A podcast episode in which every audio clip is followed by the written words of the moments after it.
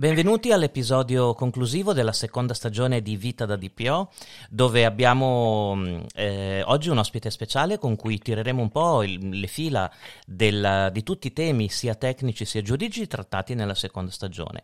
E in particolare abbiamo eh, con molto molto piacere la dottoressa Silvia Gorlani che lavora come Data Protection Officer da, mm, du- dal 2017 in una società leader del settore retail e ci darà l'occasione per affrontare insieme eh, ogni aspetto della vita da DPO, sia il DPO interno, come abbiamo detto, sia l'attività di consulenza e l'attività di DPO esterno, in un settore che è quello della grande distribuzione che, mh, di cui ancora non abbiamo parlato e che sicuramente veramente molto interessante. Dottoressa, benvenuta e grazie davvero per, per la cortesia. Grazie a lei professore, è un grande onore partecipare a questo podcast per cui la ringrazio.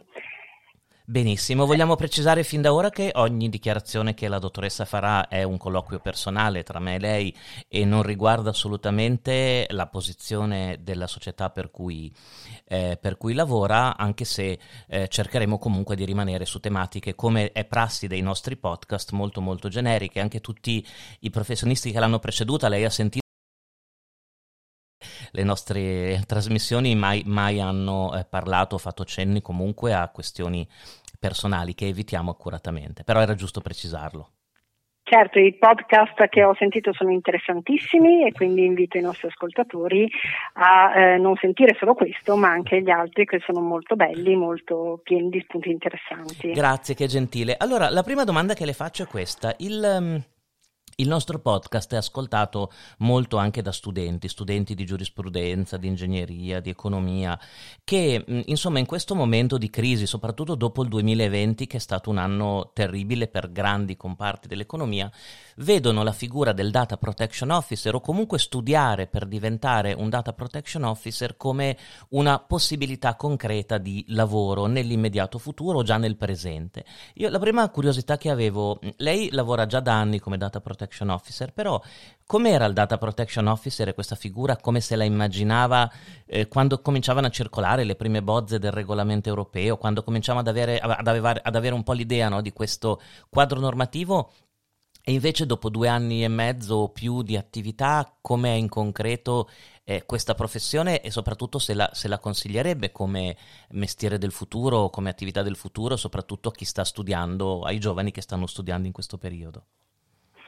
Allora, io sicuramente la, lo consiglio come mestiere del futuro, nel senso che è un mestiere interessantissimo, ehm, per nulla noioso, se lo si sa interpretare, con creatività ehm, e ehm, direi che è anche un mestiere mh, socialmente orientato, nel senso che il mh, DPO, se mh, non lo si vuole intendere come mero eh, passacarte, scribacchino, anche perché appunto adesso la privacy è parecchio sostanziale e, e poco formale, ehm, diciamo che svolge un ruolo fondamentale in quello che è il, eh, lo scopo del regolamento europeo GDPR, che ehm, non è ehm, non far circolare i dati, è esattamente l'opposto, perché se si legge bene il titolo del regolamento, il regolamento è orientato alla libera circolazione dei dati e perché i dati possano liberamente circolare devono essere protetti,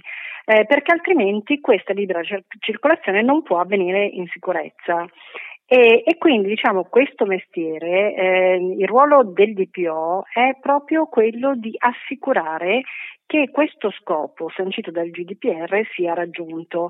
E non è secondario, nel senso che se noi non faremo circolare i dati eh, nell'Unione Europea ci troveremo in netto svantaggio rispetto ad altri paesi che prima di noi hanno adottato delle, ehm, delle normative diciamo che eh, agevolano questa libera circolazione dei dati. Il GDPR adesso ha innovato, nel senso che è una delle normative, mi corregga se sbaglio professore, eh, più, eh, più, stringenti, più, più perfezionate diciamo, eh, tra le più perfezionate al mondo e quindi dovrebbe veramente favorire questa libera circolazione con l'ausilio dei DPO. Il DPO è, ehm, sta diventando un super DPO, come l'ha definito il colonnello Menegazzo nell'ultimo webinar a cui ho assistito organizzato da ASDPO sul rischio cyber. Um, c'è anche una versione femminile per le colleghe, quindi non, eh, non scoraggiatevi. Eh, peccato che non posso farvelo vedere perché c'è anche una raffigurazione di questo super DPO che ha il mantello, insomma è, è proprio ehm, un personaggio che appunto ehm, svolge questo ruolo fondamentale nell'economia eh, europea eh, e anche rispetto diciamo agli interessati, quindi coloro i cui dati personali sono trattati, il DPO è una specie di Robin Hood, cioè li tutela eh, dalle mh, ingerenze nella loro vita privata che può attuare mh, diciamo per eh, superficialità se non ci fosse il DPO a, a, a mettere il, il, titolare sull'avviso no?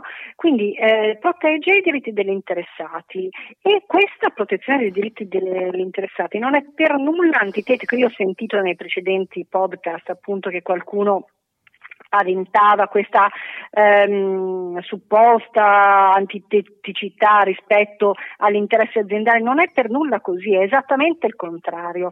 Il, la tutela della protezione dei dati, pers- protezione dei dati personali eh, è sia nell'interesse delle interessate, scusatemi il gioco di parole, ma anche nell'interesse dell'azienda, perché la, è un asset competitivo. La reputazione aziendale, soprattutto in una società del settore retail come quella per cui lavoro, è un asset fondamentale. Se il consumatore non crede eh, nel marchio, non crede che i suoi interessi siano tutelati dalla società a cui si rivolge per eh, fare i suoi, suoi, acquisti e presso la quale magari è fidelizzato, lui non darà mai i propri dati, non, non verrà ad acquistare da noi, andrà alla concorrenza giustamente perché, mh, mm, perché non si sente coccolato. Il cliente addirittura nel retail si scrive con la C maiuscola eh, nel nostro settore. Perché? Eh, per noi è proprio centrico, è quello che ci dà lavoro, è il nostro amministratore delegato, è il consumatore e quindi è re. I suoi dati devono essere assolutamente tutelati. Per questo che dico che, eh, che la protezione dei, dei loro dati non è antitetico rispetto all'interesse aziendale, anzi, quindi io lo consiglio assolutamente come mestiere del futuro. Allora, rispetto a come me lo immaginavo io prima di eh, cominciare a lavorarci, io me lo immaginavo come un ruolo un po' asettico. Allora, innanzitutto un ruolo apicale, come in molte eh, realtà aziendali non è, per fortuna non la mia. Eh, però io lo vedo posto spesso in subordine, sotto altre funzioni, con il rischio anche di non essere indipendente, come invece dice il, la normativa, no? E quindi mh, rispetto a quello che mi immaginavo io, vedo che è un po' sottovalutato per ora. Però vedo anche che c'è un'evoluzione in questa figura, cioè le aziende cominciano a rendersi conto che mm, è un po' rischioso ecco, avere questa persona con poca esperienza, eh, che è un po' titubante nell'esprimere le proprie opinioni perché ha paura che poi il capo gli dica che non è abbastanza accondiscendente, eccetera. Questo non fa bene neanche all'azienda, proprio perché, come dicevo prima, appunto non è un interesse antitetico. Il DPO deve esprimersi chiaramente a, a, a tutela dei, dei dati personali, perché se non lo fa non fa neanche l'interesse dell'azienda, cioè l'azienda rischia di venire sanzionata se il ehm, DPO non fa il proprio mestiere e rischia di essere sanzionata non solo con le pesanti sanzioni da, ehm, previste dal GDPR, ma come dicevo poc'anzi in termini reputazionali che forse è anche peggio.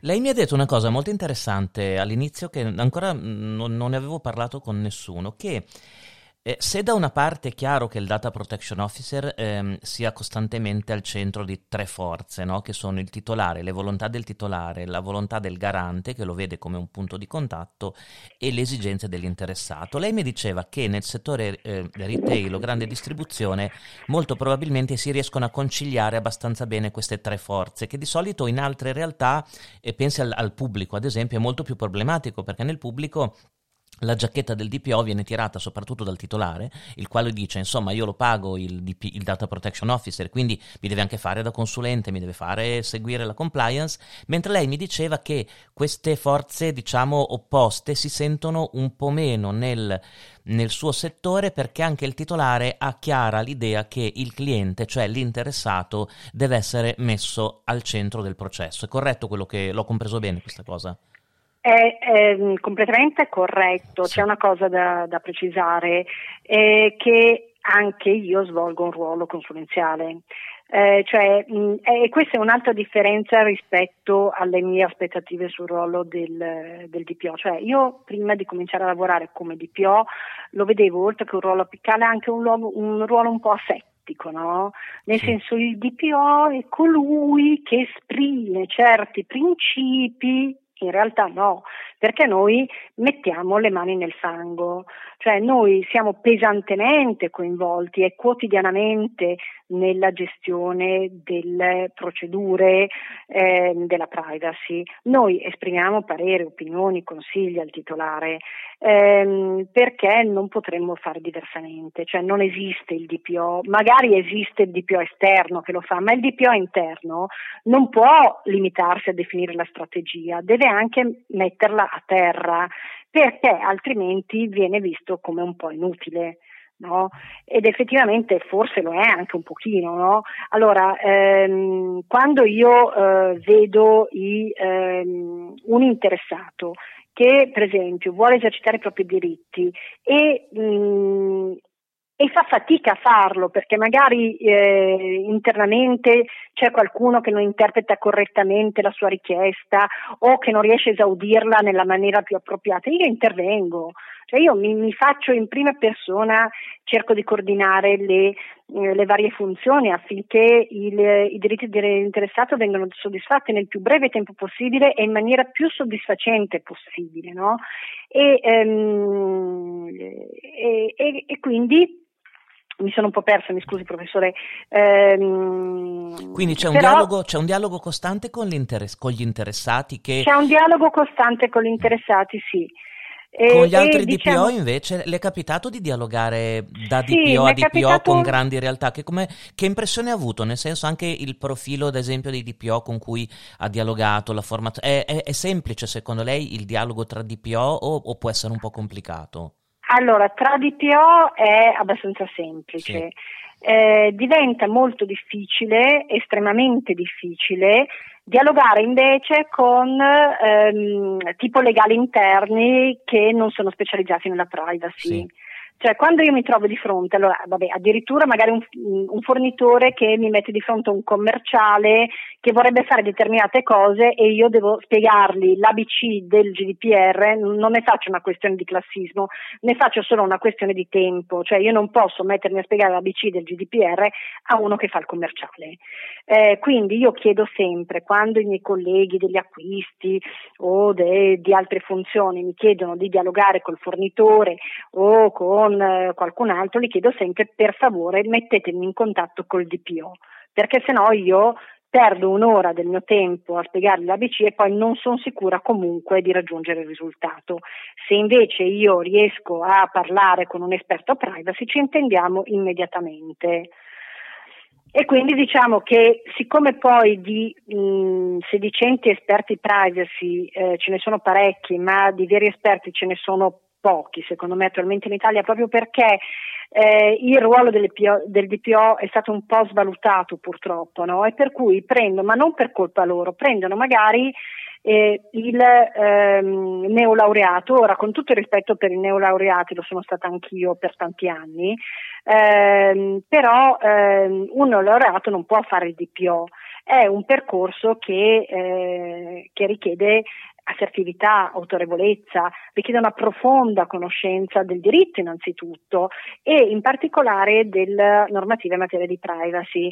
E quindi se io vado a parlare con un legale per quanto bravo, però prima di riuscire a entrare nel vivo della questione, ci metto veramente un attimino, no? uh-huh. Oppure appunto con un DPO magari alle prime armi o con uno improvvisato, eh, con eh, uno che hanno raccattato e gli hanno fatto fare il DPO perché pensano che sia il parafulmine uh-huh. e, e, lì vera- diventa veramente difficile il dialogo. A lei sembra corretto un percorso di due o tre anni, le faccio un'ipotesi, perché da un lato è vero che il GDPR ha preso tutti un po' alla, alla, cioè nessuno nasce imparato, in molti hanno dovuto cominciare a lavorare sul regolamento europeo eh, da, dal 2016-2017 2017. Secondo lei un percorso di tre anni, ad esempio, anche di un neolaureato che faccia un paio di corsi di perfezionamento, magari un master, faccia un po' di pratica all'interno di una realtà, può cominciare a costruire quella figura di base attorno al data protection officer o lo vede più, come lei diceva, un, una posizione apicale che richiede anche comunque anni e anni di esperienza, ad esempio, all'interno della realtà, soprattutto se il DPO è interno?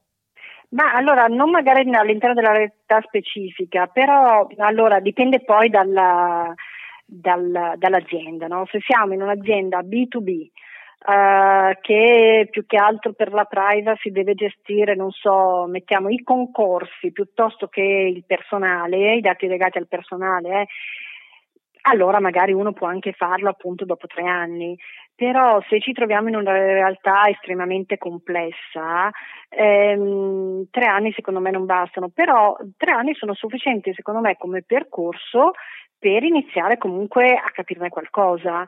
Ehm, e, e, e, quindi di, dipende molto dalla realtà in sì, cui si va a operare. Sì, sì. Ecco. Con riferimento invece ai diritti, allora io, io leggevo che eh, quando fu, fu, insomma, cominciarono ad attuare, si cominciò ad attuare il GDPR, c'era un po' di timore, si cercava di capire quali sarebbero stati i diritti più comuni nel, nell'esercizio da parte degli interessati. E io vedevo, parlando con tanti DPO, eh, vedevo che alcuni, ad esempio, nell'ambito dell'editoria hanno tantissime richieste di diritto all'oblio, ovviamente, mentre ad esempio il diritto alla portabilità dei dati è uno dei diritti meno esercitati in interi ambiti. Lei, nella sua esperienza, dialogando con l'interessato per coccolare l'interessato, soddisfare l'interessato. Di solito quali sono i diritti nella sua esperienza che sono più comuni eh, per, per, questo dialogo? Sono soprattutto diritti di accesso, lei ha notato, di rettifica o proprio anche di cancellazione delle informazioni? C'è questa idea magari di voler rimuovere anche le proprie informazioni? Allora, all'inizio del 2018, quando ha cominciato ad applicarsi il GDPR, eh, c'erano tante anche richieste di accesso. Sì. Adesso più che altro ci sono richieste di cancellazione, sì. magari perché appunto avevano espresso il loro consenso al um, trattamento per finalità di marketing e poi si sono stufati di ricevere le, le pubblicità. Ehm, e io non pensavo, perché pensavo che sarebbe stato un diritto proprio per esempio degli studi medici, eccetera, ma ha avuto grande clamore anche il diritto alla portabilità. Sì anche nel nostro settore per effetto diciamo, di una società in particolare, ma ce ne sono altre anche per esempio dagli Stati Uniti che ci scrivono, eh, per conto di interessati ai quali promettono una remunerazione se loro ehm, conferiscono il mandato appunto alla società stessa di eh, rivolgersi a noi per loro conto per esercit- esercitando il diritto alla portabilità. Loro ne fanno il proprio, queste società ne fanno il proprio core business. Sì e quindi abbiamo ricevuto valanghe di richieste in questo senso per effetto dell'attività di una di queste società, che poi diciamo è stata, so che appunto è tuttora oggetto di un, di un interpello al, al, garante, il quale a sua volta ha mandato al garante europeo, insomma non so più dove sia finita questa sì. pratica, So che ultimamente si sta risvegliando questa società, mi hanno detto, finora non, non, non, si sono riattivati con noi, però ne abbiamo ricevute veramente tante. E mettere in piedi, le assicuro, una procedura mh, automa- semi-automatica dove eh, per evadere queste richieste, perché erano tantissime e come lei sa io ho 30 giorni per rispondere che sono prorogabili a 60 giorni se ehm, se ci sono esigenze particolari, noi purtroppo in quel periodo ci siamo avvalsi anche della facoltà appunto di estendere a 60 giorni il termine che però non è ulteriormente prorogabile, quindi mettere in piedi una procedura per evadere così tante richieste concomitanti di portabilità è stato veramente impegnativo, devo dire, e non me l'aspettavo, ecco. È, è interessante questa cosa perché invece ci sono alcuni interi settori dove si aveva un po' di timore di queste richieste di portabilità che poi alla fine non sono arrivate, anche perché sono richieste che sono abbastanza complesse da formulare sotto alcuni aspetti e anche abbastanza difficoltose da evadere, quindi è interessante questo. Sì. Le... Allora, innanzitutto bisogna diciamo chiaramente identificare l'interessato e che abbia conferito un, un vero e proprio mandato, no? alla società in questione e all'inizio appunto abbiamo avuto delle difficoltà con loro perché loro mh, volevano dimostrare il mandato in varie maniere che, che per noi non era soddisfacente. No? Poi finalmente hanno deciso diciamo, di farci pervenire la richiesta direttamente da, dall'interessato i loro clienti e a quel punto siamo stati in grado di cominciare ad evaderla. Ecco però appunto abbiamo messo in piedi una procedura semiautomatica, non, non da ridere. Ecco. Sì. Sento una cosa, questa, questa, seconda stagione io l'avevo dedicata anche alla figura un po' del DPO ibrido, nel senso che dopo aver fatto una prima stagione dove ho parlato soltanto con avvocati e legali, ci eravamo posti un po' la domanda, insomma, per ragionare ad alta voce, se veramente la formazione, il percorso legale oggi per un DPO sia essenziale o se ci possa essere non solo lavoro ma insomma insomma comprensione delle tematiche anche per chi provenga da formazioni differenti. Io so che lei nel, nel suo gruppo è nata tendenzialmente all'interno della divisione legale. Lei eh, si è sempre occupata dal punto di vista legale, però secondo lei è proprio essenziale la formazione legale per un data protection officer o la figura è talmente complessa e, e riguarda tanti aspetti che, mm, che, ci possono essere anche dei data protection officer di altra formazione che possono lavorare benissimo e fare questo mestiere? Allora, secondo me dalla formazione legale non si può prescindere, anche perché i tecnici, per quanto bravi siano, eh, non riescono a interpretare correttamente la normativa. Eh, è chiaro che idealmente se uno oltre alla formazione legale avesse anche eh, un, almeno un po' di nozioni di cyber security sarebbe l'ideale. Ed è proprio questo che, a cui accennava il colonnello Menegazzo quando parlava di questo super DPO, cioè non allora è chiaro che un, una formazione sia legale che eh, di eh, informatica si può ipotizzare solo per il futuro, cioè se ci fossero dei corsi di laurea che includessero eh, anche degli esami appunto di, di informatica in, in uh, un percorso legale di qualcuno che vuole diventare DPO sarebbe eccezionale, però i DPO che ci sono adesso o sono legali o sono informatici. Allora quindi la situazione adesso come si risolve? Ehm, lavorando insieme. Cioè io mh, sono quotidianamente lavoro con l'IT Security Manager e, eh, e, non posso prescindere da lui o da lei, insomma. Eh, lavoriamo sempre insieme proprio perché mh, ci completiamo a vicenda, siamo complementari. Però dalla formazione legale il DPO non può prescindere, questo è stato detto tantissime volte dalla giustizia amministrativa, tra le altre sentenze abbiamo la sentenza del TAR del Friuli del 13 settembre del 2018 e, e, quindi diciamo non, penso non ci possano essere dubbi a riguardo. Sì, le, secondo me un, un, super DPO, il problema del super DPO è che oltre alle competenze legali e di cyber security, che sono perfettamente d'accordo, beh, d- dovrebbe avere anche competenze di economia, cioè soprattutto di organizzazione, di economia sì. organizzativa, dovrebbe avere competenze di analisi del rischio, ad esempio. Secondo me dovrebbe certo. avere anche delle soft skill di, per poter dialogare con tutti i soggetti coinvolti, quindi alla fine... Eh, eh, eravamo partiti, si ricorda, da o legale o informatico. Poi alla fine sì. abbiamo scoperto che però magari anche un laureato in economia, le faccio un esempio, che sia particolarmente esperto di analisi del rischio, di organismi di vigilanza, di 231, ma anche di governance di un'impresa, può avere delle nozioni e de- delle competenze che diventano estremamente preziose, sta diventando proprio una figura molto articolata e molto complessa, secondo me, questa del, del, Data Protection Officer. In concreto parlo nelle realtà particolarmente grandi, ovviamente. Certo, anzi alcune organizzazioni hanno proprio una doppia figura, anzi una tripla figura, perché hanno quella dell'organizzazione, quella del DPO e quella dell'IT Security Manager. Sì, esatto. Ne hanno proprio tre distinte, no?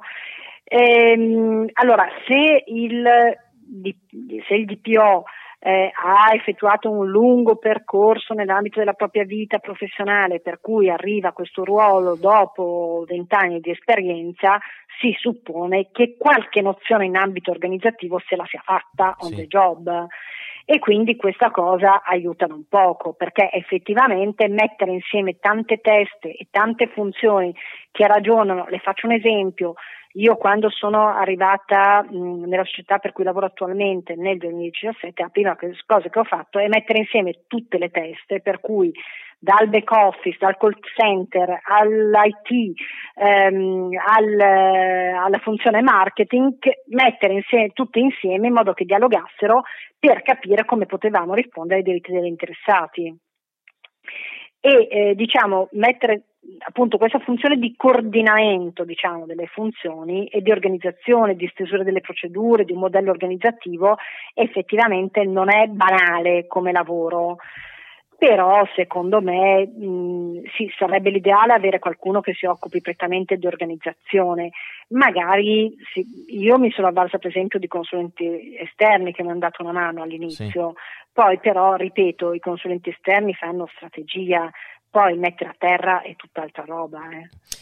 Una mia curiosità è questa, lei, vabbè, la sua è una realtà un po' eccezionale per dimensioni, per tipologie di attività, ma se lei dovesse entrare come data protection officer, facciamo conto in una realtà media, no? una realtà non, non particolarmente, una, una, media impresa tendenzialmente, penso che ne so, a una piccola assicurazione oppure a una, eh, a una piccola banca oppure a, eh, a, un'azienda che si occupa di, di, di informatica o altro, quale sarebbe un po' la sua cassetta? degli attrezzi per iniziare da zero in una nuova, in una nuova realtà pian piano a sistemare tutti gli adempimenti, perché io, io sento mol, molti giovani che quando vedono il regolamento europeo, cioè eh, 176 considerando 99 articoli, tantissimi adempimenti, la prima, la prima impressione è di non avere una mappa, presente la mappa per orientarsi nelle cose da fare.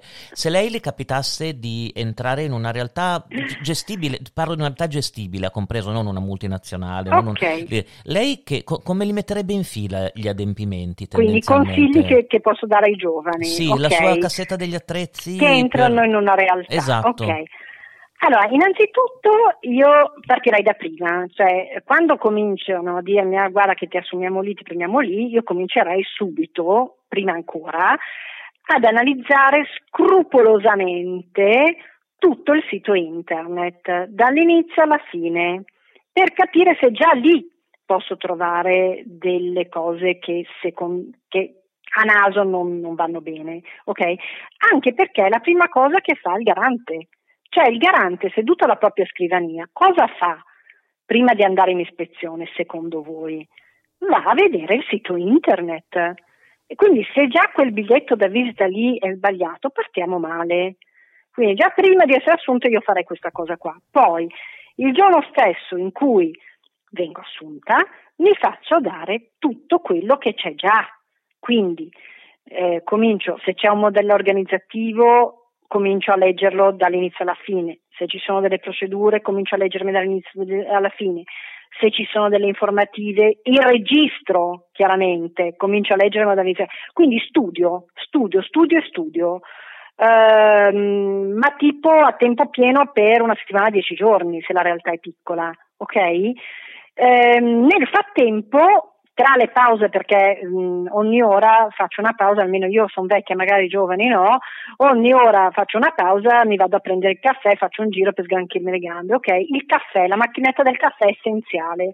Comincio a conoscere i colleghi, a chiamarli per nome, imparo i loro nomi e mi faccio raccontare davanti al caffè in maniera molto informale, no? Perché le cose mh, mm, più eclatanti di solito si scoprono per caso, ok? Quindi comincio a intrattenere rapporti, a farmi raccontare, raccontare, raccontare. Loro sono incuriositi dalla mia figura perché non l'hanno mai vista e quindi magari hanno il piacere anche loro di scambiare qualche opinione, eccetera, no? E quindi comincio ad acquisire informazioni, informazioni.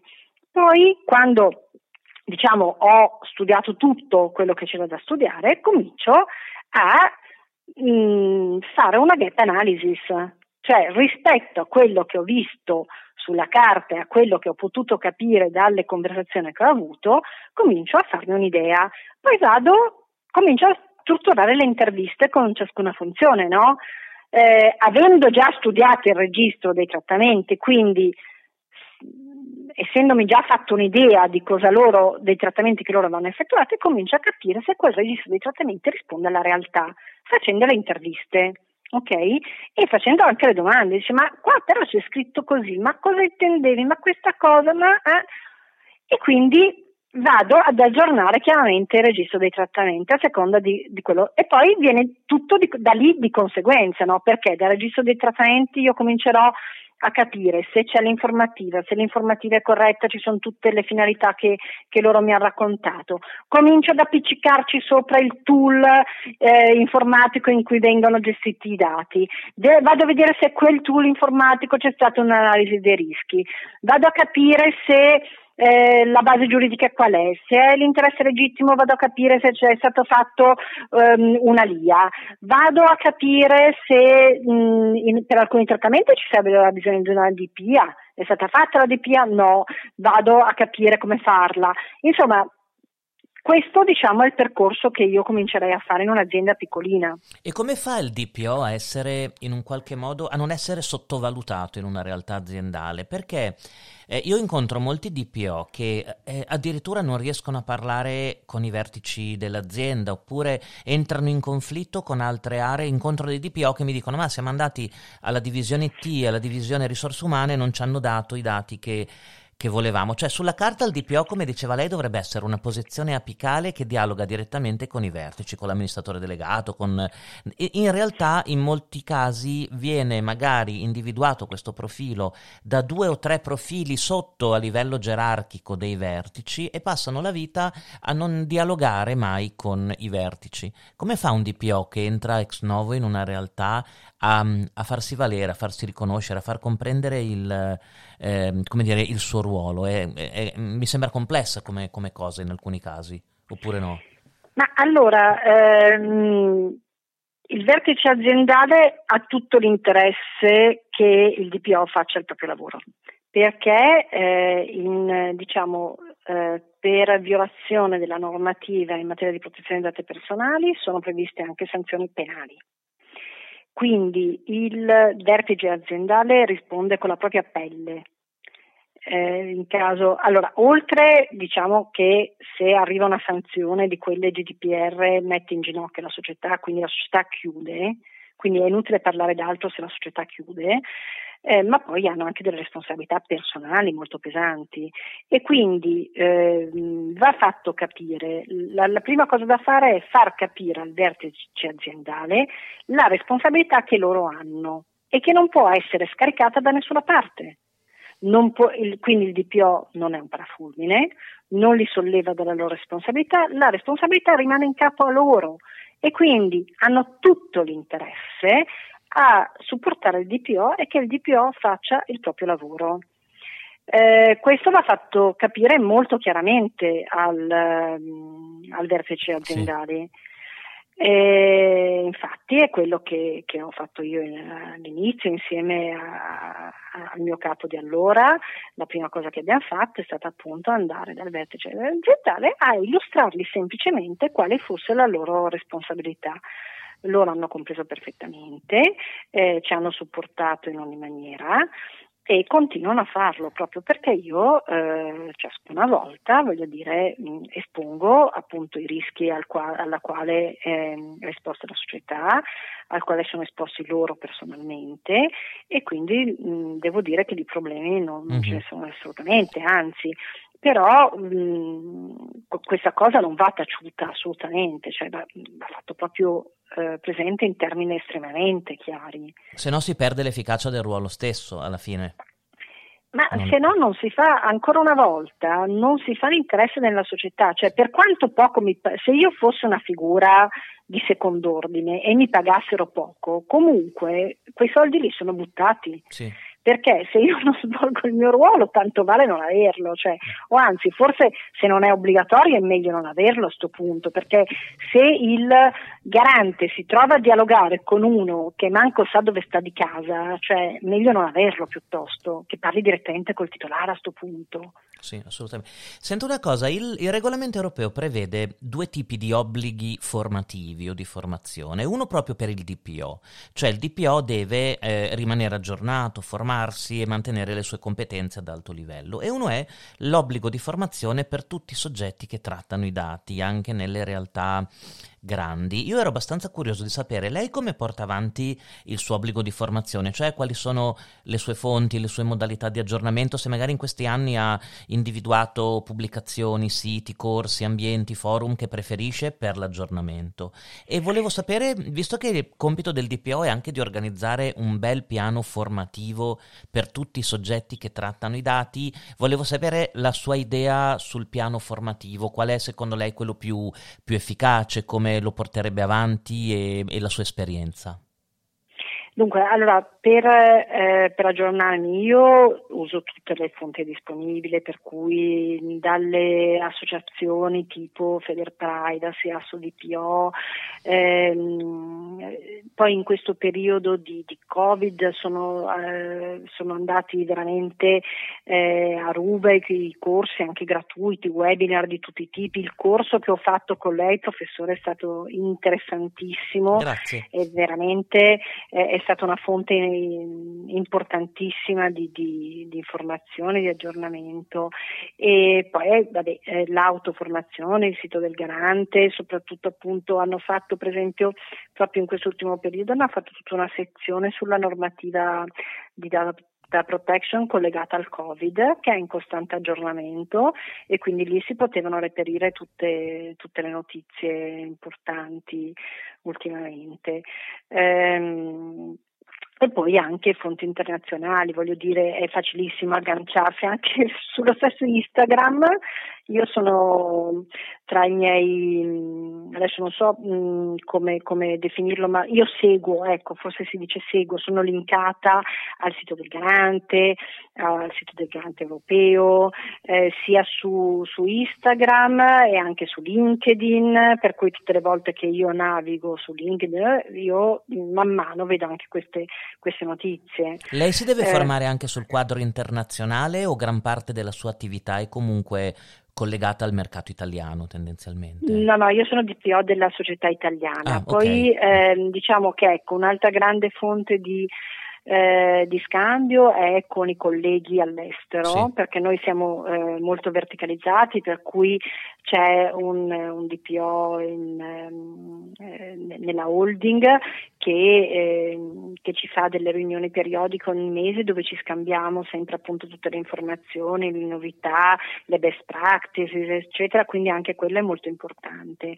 E poi, eh, diciamo, per fare invece formazione interna, eh, abbiamo un, um, un tool automatico, cioè chiunque venga assunto e anche periodicamente poi c'è un, una ripresa, c'è una formazione tramite una formazione online. E poi ehm, diciamo ehm, un anno, l'anno seguente c'è invece la formazione proprio eh, di persona. Quest'anno non l'abbiamo fatta per evidenti motivi, eh, però abbiamo fatto tanta formazione online. Io eh, ne ho approfittato diciamo, per riunire mh, tutti i colleghi funzione per funzione, perché anche questo è importante perché è chiaro che io se faccio una formazione generale del, mh, sul, sulle normative in materia di privacy eh, risulta poco attinente magari al lavoro che uno svolge quotidianamente. Se invece la faccio mirata per il call center piuttosto che per l'IT, privacy by design soprattutto nella scelta di nuovi sistemi informativi eccetera e poi la faccio sempre mirata per il digital, la faccio sempre mirata per il marketing e così eh, riesco anche ad affrontare dei temi che per loro sono più attinenti al loro mestiere quotidiano no?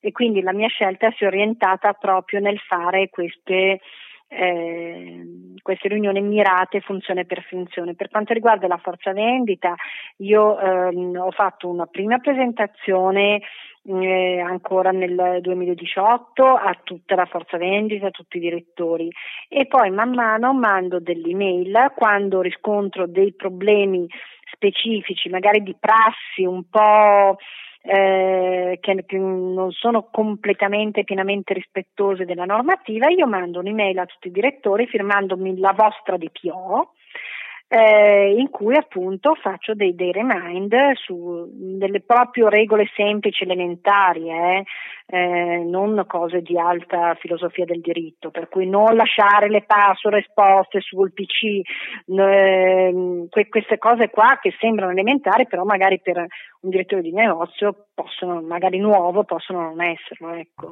Chiarissimo. E senta dottoressa, nella parte finale della nostra conversazione di solito parliamo del futuro un po'. E io le volevo domandare due cose. Allora, intanto la sua impressione sul futuro post-Covid, ossia come lei ha vissuto anche dal punto di vista professionale, personale il 2020 e, ehm, e, come secondo lei sarà, eh, diciamo, il, come, come, saranno i prossimi mesi.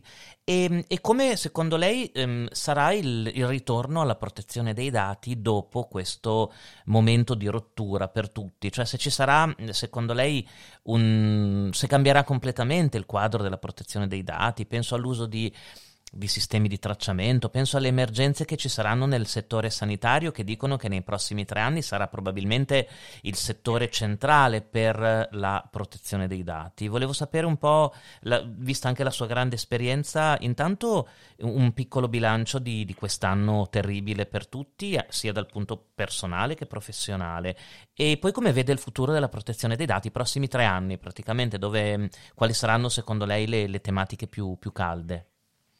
Ma allora, eh, questo 2020 in realtà professionalmente ha presentato delle ottime opportunità, secondo me, nel senso ottime opportunità, come dicevo, formative, perché appunto webinar gratuita a tutto spiano e mh, cosa che ho fatto anch'io, nel senso che eh, nel momento in cui eh, ci hanno dato un po' di cassa integrazione, proprio all'inizio, eh, a marzo dell'anno scorso, io ne ho approfittato per organizzare io stessa dei webinar, appunto attingendo al, alle informazioni che trovavo sul sito del garante, sul Covid, eccetera, e li ho fatti io stessa.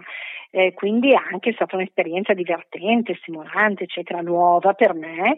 E, mh, e poi appunto anche lo, lo, scambio, il networking che si è avuto in questi mesi grazie appunto all'estrema facilità di contatto data da, da questi nuovi, che poi non erano nuovi, però non li avevamo mai usati, no? per cui anche io sono entrata in contatto con lei grazie al Covid con lei professore, sì. quindi cioè, io, mh, è stato un anno veramente stimolante, io non, non mi aspettavo queste opportunità così meravigliose e io eh, per il futuro, mh, io penso che questa, questa emergenza abbia mh, stimolato eh, e accelerato delle tendenze già in atto. Per cui ehm, quello che magari ci prefiguravamo che potesse avvenire nel giro di qualche anno, in realtà è avvenuto nel giro di qualche mese. Questo purtroppo da un lato ha anche accelerato delle tendenze di, di, meschini malfattori che hanno approfittato per, eh, per, mettere in giro delle schifezze, dei malware, dei ransomware che hanno veramente impazzato legate molto al Covid così e quindi eh, però anche invece tendenze positive, cioè il fatto di potersi eh, dell'opportunità anche professionale, la, glo- la, vera globalizzazione del lavoro, cioè io che posso interfacciarmi appunto con colleghi della, eh, stranieri come, come, se fossero i miei vicini di casa eh, e lo faccio ormai quotidianamente con estrema naturalezza. Questo secondo me è bellissimo. Il quadro era io... pronto, il quadro normativo del GDPR secondo lei era pronto per i termoscanner, il controllo dei dipendenti, i prelievi del sangue, la temperatura, cioè tutte, tutte Secondo le... me i principi c'erano già tutti. Okay. Infatti, quando il garante all'inizio del, del, dell'emergenza ha eh, ha emesso un comunicato, no? adesso non mi ricordo più gli esatti termini, però più o meno diceva ma non pensate che, che via, cioè, liberi tutti, cioè, non è così, nel senso sì. che la misurazione della temperatura non è che uno può prenderla e dire io segno la temperatura, ma perché poi? Cioè, per quale scopo? Non si capiva, cioè, la gente è impazzita all'inizio, no? ha pensato che eh, visto che eravamo in pericolo di vita, allora liberi tutti, cioè si potesse fare la qualunque. E per fortuna il garante è intervenuto immediatamente no? con questo comunicato che ha detto: Ma un attimo, cioè, parte che le, co- le, due esigenze possono convivere perfettamente eh, e andare a braccetto senza alcun problema, basta eh, avere un minimo di nozioni, no? Per cui i principi c'erano tutti, era sufficiente applicarli, come eh, le indicazioni ce le ha date la normativa, il garante man mano, il garante anche nei, nelle varie normative erano contenute tantissime norme sul, eh, su come affrontare in sicurezza anche dal punto della vista della protezione dei dati questa emergenza, bastava andarsela a leggere ed erano tutte lì in fila sul sito del garante, per cui ci voleva qualcuno che appunto, eh, io voglio dire anche quando ero in cassa integrazione non è che stessi, uh, sì facevo anche le torte con i miei figli magari ogni tanto, però per curiosità anche solo me l'andavo a vedere e davo comunque indicazioni, eh? cioè non è che uno sì, sì. Mm. dormisse. Assolutamente. Eravamo tutti vigili.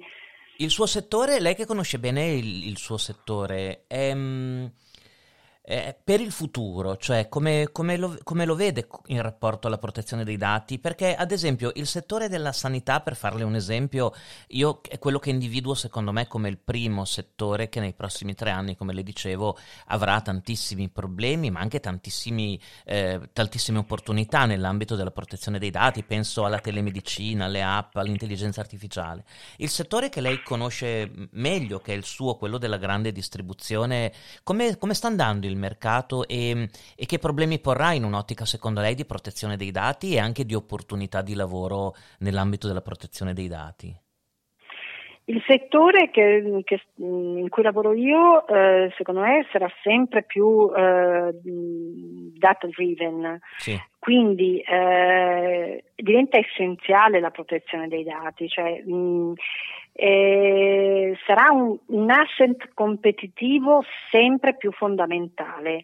Eh, sarà anche un'opportunità, eh, voglio dire, i, i dati, il, la fidelizzazione del cliente per un settore come il nostro è essenziale. Io mh, nella, appunto in questo webinar, l'ultimo a cui sono sito di Asso DPO, eh, diceva un funzionario della Guardia di Finanza che nel dark web il, un profilo di un consumatore viene venduto a delle cifre che secondo me sono pazzesche, cioè si arriva fino a 50 euro per profilo, cioè per dirle che da loro può avere un profilo aggiornato e magari consensato di un consumatore. Quindi ehm, anche perché il marketing adesso non è più come, era una volta, no? come ce lo immaginavamo del creativo che si mette lì e fa il disegno, del... no, adesso eh, è tutto basato sugli analytics, cioè sul eh, sulle previsioni del comportamento del consumatore e poi è tutto personalizzato. No? Io ti faccio un'offerta sempre più mirate, le offerte saranno sempre più mirate. Eh, perché altrimenti mh, sperare nel mucchio non, eh, si è visto che non paga sì. e quindi il eh, data protection officer nel mio settore sarà sempre più importante. È interessantissima questa cosa perché vuol dire che anche voi vi trovate a custodire dei dati che, se al mercato nero sono così importanti, necessitano di un livello di protezione e di tutela, proprio delle, soprattutto penso alle fotocopie dei documenti di identità quando vengono domandati dei finanziamenti, oppure anche a tutti i dati di profilazione che diventano sempre più delicati. Quindi al contempo c'è, allo stesso tempo c'è una corsa, come diceva lei, alla centralità del dato come nuovo, eh, nuovo fattore di business, ma al contempo la necessità di apportare anche sistemi di protezione attorno a questi dati non, cui non eravamo abituati tendenzialmente. Assolutamente, perché fanno gola. Sì fanno assolutamente gola e quindi bisogna avere dei, dei sistemi di sicurezza particolarmente raffinati, senza dimenticare che se io ho un sistema eh, di sicurezza da forte Knox e poi il collega non opportunamente formato eh, fa entrare il classico cavallo di Troia, eh, quello è l'anello più debole della catena e quindi io comunque eh, sono eh, fregata, come si suol dire, no? Esatto. Dottoressa, io le ho già rubato 50 minuti, che il tempo è volato veramente, perché la conversazione è, è molto piacevole. Io, mm, niente, volevo sapere se aveva qualche altra, mm, qualche altra qual, qualcos'altro da dire, soprattutto rivolto ai nostri ascoltatori più comuni, che sono, che sono i giovani, altrimenti la ringrazio veramente tanto e, e ci salutiamo. Ma io guardi, volevo prendere posizione sulla, su una questione sulla quale lei non mi ha interpellata, ma che è emersa nei podcast che Volentieri, con piacere. Che questione è? E allora è la questione del DPO interno, DPO esterno. Oh, perfetto. Allora, io non voglio apparire antipatica, però e mi limito al riguardo a eh, fare una citazione di un mio ex collega quando parlavamo di questo argomento, no? E lui dice testualmente, perché me l'ha scritta questa cosa, quindi mm, dice testualmente, allora nessuno mi può far cambiare idea che un mastino interno della privacy con la bava alla bocca funziona meglio di un San Bernardo che, per carità, fa la sua figura per presenza, ma resta lì a guardare Bonaccione e interviene solo a valanga avvenuta. E con questo concludo il mio intervento. Io direi che questa conclusione è mm, idonea a sollevare eh, delle discussioni per cui io sono molto contento che ci farò la terza stagione probabilmente. Quindi la terza stagione potrà essere Mastino versus San Bernardo, ad esempio, come, come, mm, come, come, topic. Lei tra l'altro ha sentito che molti dei nostri mm, DPO che, che ho intervistato non, erano, non, avevano una posizione uniforme da questo punto di vista, nel senso sì. che eh, secondo me è molto anche corretto correlato all'esperienza che noi facciamo di DPO interni e esterni che conosciamo e che ci danno magari una, eh, un'impressione, un'impressione, però è, è sicuramente un un tema molto caldo che soprattutto adesso che siamo in area di rinnovi di data protection officer perché dopo i primi tre anni è, è secondo me abbastanza fisiologico anche, una, anche, dopo il covid un po' un, ripen- un ripensamento sia de- documentale sia delle posizioni. Secondo me è un tema che sarà veramente molto attuale a breve a me è piaciuta molto la posizione dell'avvocato Bolognini, molto, molto equilibrata, devo dire. Lui dice dipende cioè, da, dalle dimensioni, da, dalla natura della società, comunque un, a volte lui stesso consiglia un DPO interno. Sì, quindi, diciamo, ma anche nel mio ambito, molto... che è l'ambito del pubblico, mi ricordo che agli inizi il consiglio era di cercare un DPO interno perché un DPO esterno non, non sarebbe mai stato in grado in, te- in, tempo breve di comprendere ad esempio il flusso documentale, i sistemi di archiviazione dei documenti, cioè alla fine imparare come funziona un comune, una provincia un ospedale o un'università, per fare un esempio, non è semplice per un esterno. Quindi sono tanti i fattori, mentre magari ci sono altre realtà più piccole, più semplici, dove magari il DPO esterno non deve anche fare da consulente, quindi è meno vincolato, può essere più imparziale in un certo senso, dove molto probabilmente io non sono a conoscenza, non so se lo sa lei, però questa è una curiosità che mi vorrei annotare, non conosco bene la percentuale che ci sia in Italia adesso tra DPO interni e DPO esterni, che potrebbe essere interessante da, da valutare. Sì, eh, questi dati magari glieli mando professore perché dovrei averli, fanno delle ricerche oh, al, al Questo... Politecnico di Milano Milano. Questo sarebbe interessante perché uno capisce anche un po' l'orientamento. Sì, ma mi, mi, sembra che siano abbastanza equani, mi sa. Adesso ah, okay. non mi ricordo più il grafico, la torta. Quindi 50 50 più o meno, tendenzialmente, la scelta. Sì, sì, però guardi, gliele mando, le cerco e gliele mando. Bene, io ringrazio tantissimo la dottoressa Silvia Gorlani e ci sarà occasione secondo me per risentirci di nuovo per eh, discutere di altre problematiche. Tanti in bocca al lupo per, eh, sia per la sua attività professionale che per la formazione che, che sta portando avanti. E grazie davvero. Grazie a lei professore, a presto.